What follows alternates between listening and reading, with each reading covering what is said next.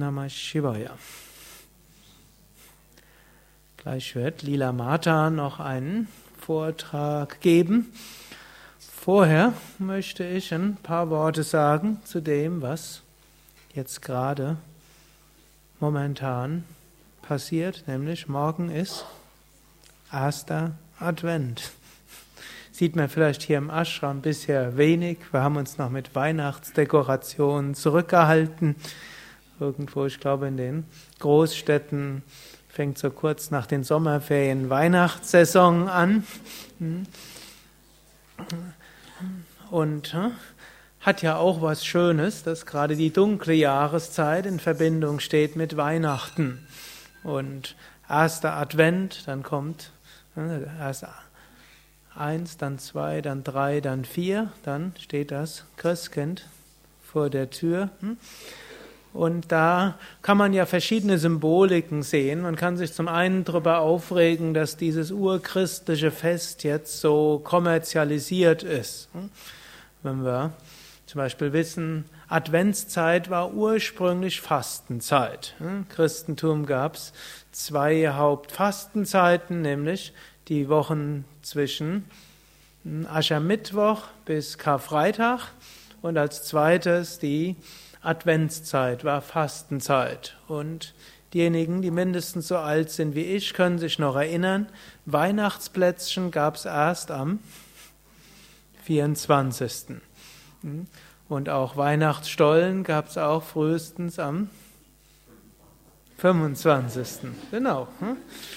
Wir haben zwar wahrscheinlich nicht mehr gefastet, das ist schon ein bisschen länger her. Und heute ist es ja eher umgekehrt. Dort fängt man im September an, Adventsplätzchen zu essen und spätestens an Weihnachten kann man es nicht mehr sehen, riechen und schmecken. Und dort fangen, machen jetzt viele Menschen die Fastenzeit direkt nach Weihnachten. Das haben wir hier bei Yoga Vidya inzwischen auch begriffen, weshalb gleich mit Beginn des neuen Jahres haben wir mit unsere erfolgreichsten Fastenseminare.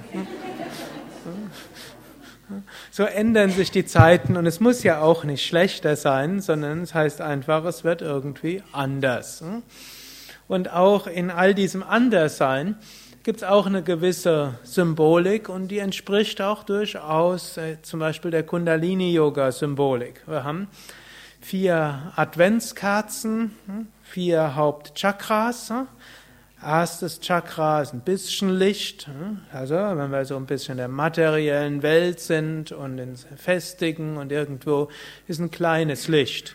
Und wenn dann zum zweiten Chakra, so wenn dieses Energiezentrum sich öffnet und irgendwo mal in Verbindung mit anderen tritt und vielleicht auch ein bisschen Heilenergie, dann hat man zwei Lichter.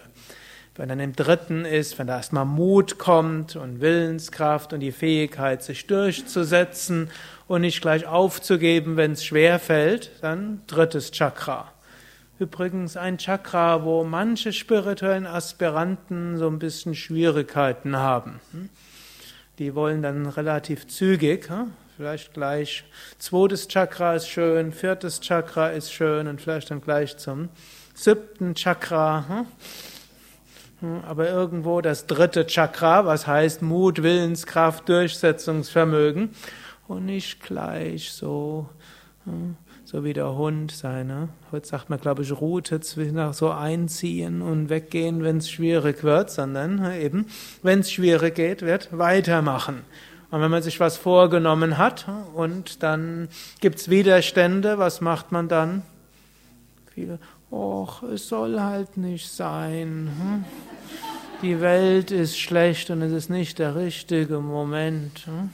Hm? Mit dieser Einstellung überlassen wir die Welt den anderen, hm, die vielleicht das aus einfach nur persönlichem Machthunger das machen. Hm. Also spirituelle Aspiranten brauchen auch diese Feuerenergie, diese dritte Chakra-Energie, die Durchsetzungsenergie, die Mutenergie.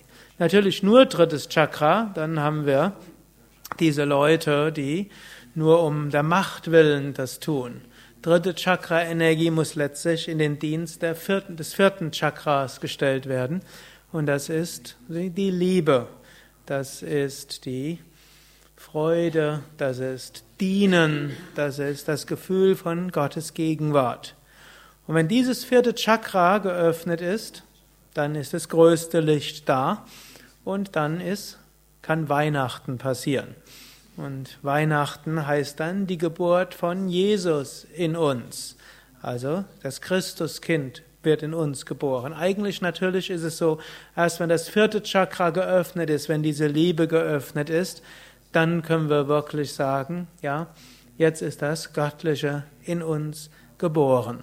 Und da mag es sein, dass Gott vor 2000 Jahren auf die Welt gekommen ist und da gibt es ja vielfältige Symbolik und Menschen können natürlich, haben natürlich eine intensive Beziehung zu Jesus, aber für, auf einer anderen Ebene ist diese Geburt von Jesus auch, die in uns sich immer wieder vor neuem vollzieht, wenn wir unser viertes Chakra so öffnen.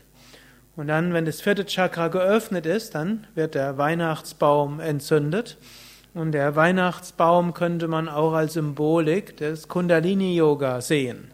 Da ist die Wirbelsäule, ist wie der Stamm und die ganzen Nadis, die davon ausgehen, die Energiekanäle sind wie die Zweige. Und wenn die Kundalini erweckt ist und die Chakras geöffnet sind, dann gibt es überall hm, Lichter und wunderschöne Kugeln und Schmuck und dann ist es einfach schön und wunderbar. Und irgendwo wird das auch durch die Weihnachts, also auch durch das kommerzialisierte Weihnachten irgendwo ausgedrückt. Man gibt Geschenke, ist auch viertes Chakra. Man hört alle möglichen Weihnachtslieder an. Wo es auch irgendwo Hingabe, Weihnachten ist auch Herz. Diese ganze Schönheit und Gerüche, Gerüche und Geschmack ist letztlich erstes Chakra. Und man irgendwo zusammen sein mit anderen ist zweites Chakra. Vielleicht auch durch sich durch die Mengen durchkämpfen, hm? ist dann das dritte Chakra. Die Sonderangebote zu erhetzen ist auch noch drittes Chakra. Man tut's irgendwie für andere ist viertes Chakra. Und wenn man das so sieht, dann kann man auch die wunderschönen Lichter dort genießen.